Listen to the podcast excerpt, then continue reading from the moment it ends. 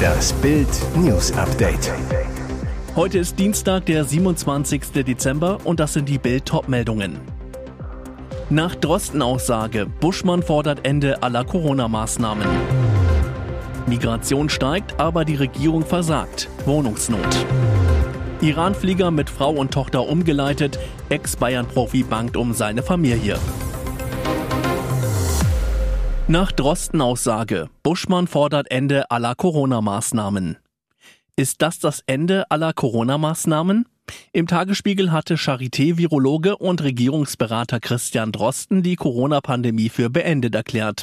Wir erleben in diesem Winter die erste endemische Welle mit SARS-CoV-2. Nach meiner Einschätzung ist damit die Pandemie vorbei, so Drosten. Bundesjustizminister Marco Buschmann reagierte umgehend und sprach sich für ein Ende aller Corona-Maßnahmen aus. Christian Drosten habe in der Pandemie zu den vorsichtigsten Wissenschaftlern gehört, schrieb Buschmann am Montag auf Twitter. Nun lautet sein Befund, die Pandemie ist vorbei, wir sind im endemischen Zustand. Buschmann deutlich, als politische Konsequenz sollten wir die letzten Corona-Schutzmaßnahmen beenden. Aktuell handhaben die einzelnen Bundesländer die Corona-Maßnahmen, die in ihrer Hoheit liegen, völlig unterschiedlich. Beispiel Isolationspflicht für Corona-positive Menschen. Die ersten Bundesländer, Bayern und Baden-Württemberg, hatten sie bereits Mitte November aufgehoben. Schleswig-Holstein und Hessen folgten kurz darauf. Aber auch in Rheinland-Pfalz und im Saarland ist die Corona-Isolationspflicht inzwischen gefallen. Aber die übrigen Bundesländer hatten sich bis zuletzt zurückhaltend gezeigt. Migration steigt, aber die Regierung versagt. Wohnungsnot. Es war ein großes Versprechen, das Bundesbauministerin Clara Geiwitz im Ampelvertrag abgab.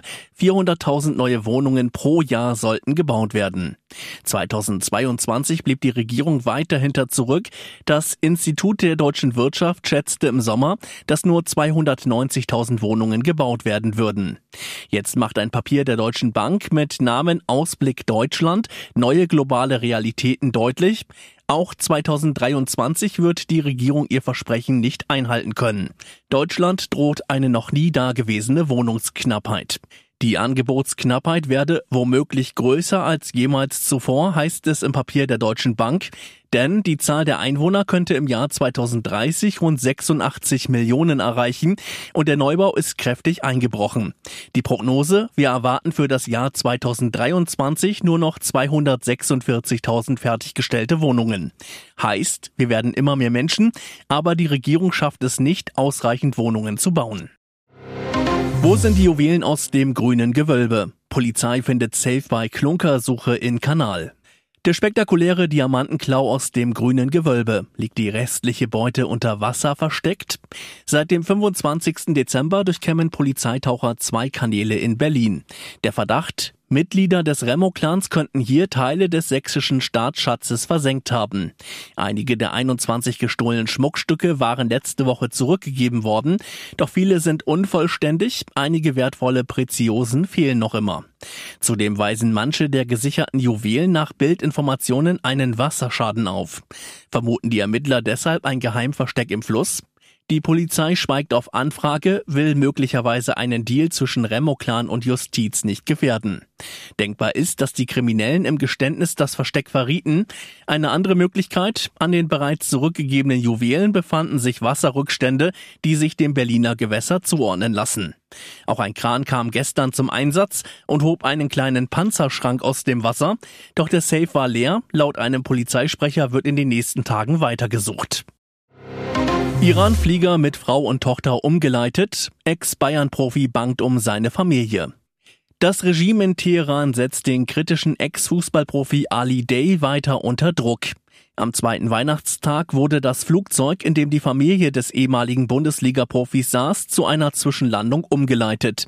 Jetzt bangt Ali Day um seine Ehefrau Mona und seine Tochter, die per Linienflug nach Dubai unterwegs waren.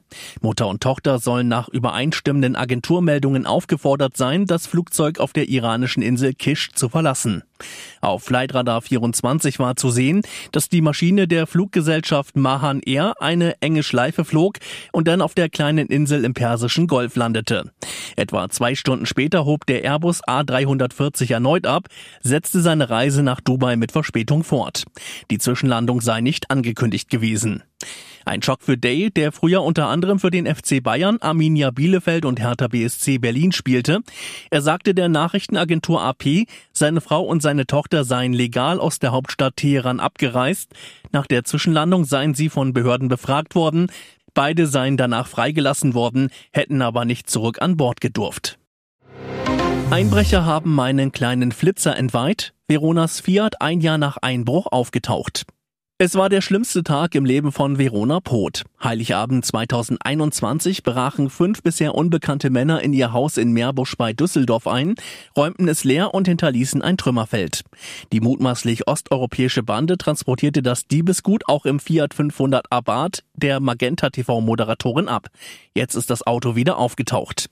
Nach Bildinfos fand die Polizei den Fiat nicht weit weg von der Villa am Waldrand, doch Poth möchte ihn nicht zurückhaben.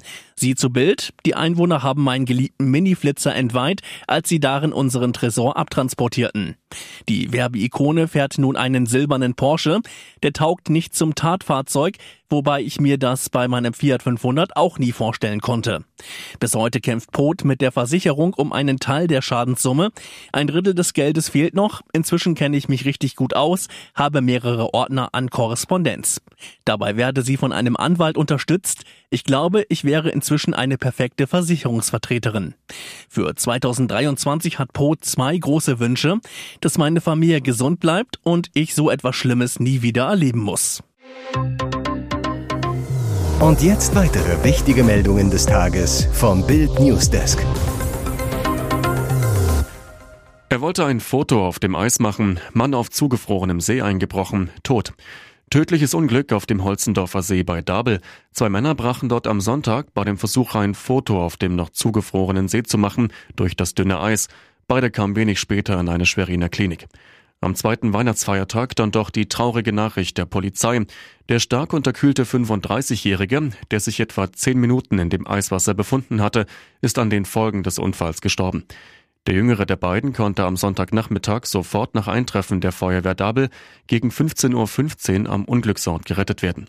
Der 35-jährige Lette befand sich dagegen zu dem Zeitpunkt schon mehrere Minuten unter Wasser und musste erst gesucht werden.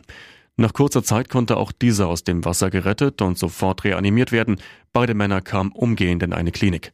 Doch für den 35-Jährigen kam leider jede Hilfe zu spät. Grüne will Preußen-Stiftung umbenennen. Historiker geht auf Claudia Roth los. Wieder Aufregung um Kulturstaatsministerin Claudia Roth. Seit 1957 gibt es die Stiftung Preußischer Kulturbesitz. Zahlreiche Museen und Kultureinrichtungen sind unter ihrem Dach gebündelt. Jetzt will Roth der Stiftung einen neuen Namen geben. Die Begründung der Kulturstaatsministerin, der aktuelle Name bringe nicht die Weltläufigkeit der Kulturgüter zum Ausdruck. Rot, was haben Andy Warhol und Joseph Beuys mit Preußen zu tun? Vielmehr sei ein attraktiver, zukunftsgewandter Name nötig, so die Staatsministerin zum Spiegel. Außerdem bemängelte Roth, der Name schließe einen großen Teil Deutschlands aus. Preußen ist ein wichtiges, aber nicht unser einziges Erbe. Diese einseitige Priorisierung ist falsch. Deutschland ist viel mehr, so Roth. Aber einen Vorschlag für einen neuen Namen gibt es noch nicht. Historiker Hubertus Knabe ist entsetzt über Roths Pläne. Die Geschichtslosigkeit der Grünen ist erschreckend. Nach dem Bismarck-Zimmer im Auswärtigen Amt setzen sie nun offenbar auch Preußen auf den Index. So Knabe zu Bild. Paartherapie mit Laura. Pietro, so sehr kämpfte ich um unsere Liebe. Für eine glückliche Beziehung ist jedes Gespräch Gold wert, auch mit einem Therapeuten. DSDS-Juror Pietro Lombardi und seine Verlobte Laura Maria Rüper haben ein aufregendes Achterbahnjahr hinter sich, Schwangerschaft und Verlobung nach dem Neustart ihrer Beziehung. Bis dahin war es ein langer Weg, wie beide in ihrem Podcast Laura und Pietro on-off immer wieder erzählen. So auch im September, als sie preisgaben, wir waren so fünf oder sechs Mal getrennt, aber man hat es nur dreimal mitbekommen. Im Bildinterview verrät Pietro Lombardi nun, wie er um ihre Liebe gekämpft hat. Was nur wenige wissen, wir hatten schon Paartherapien, weil wir einfach zu viele Ons und Offs in unserer Beziehung hatten. Wir selber konnten uns da nicht mehr helfen, da unsere Köpfe einfach nicht so waren, wie sie eigentlich hätten sein sollen. Dann haben wir uns zusammengesetzt. Brisanter Maledivenunfall. DFB-Star verletzt sich bei Urlaubskick. Rund 25 Tage war ein Leipziger Spieler durchschnittlich in der Hinrunde bisher krank oder verletzt. Nur Platz 14 in einer Statistik von Fußballverletzungen.com. Und in den kommenden Wochen dürfte RB dort noch weiter abrutschen. Grund, mit David Raum verletzte sich der nächste Profi, und zwar ausgerechnet im Urlaub. Nach dem enttäuschenden Vorrunden aus bei der WM wollte der Nationalspieler auf den Malediven mit Freundin Eva Katharina eigentlich auf andere Gedanken kommen. Doch statt gut erholt kehrte er kurz vor Weihnachten mit dickem Knöchel zu RB zurück. Was war passiert?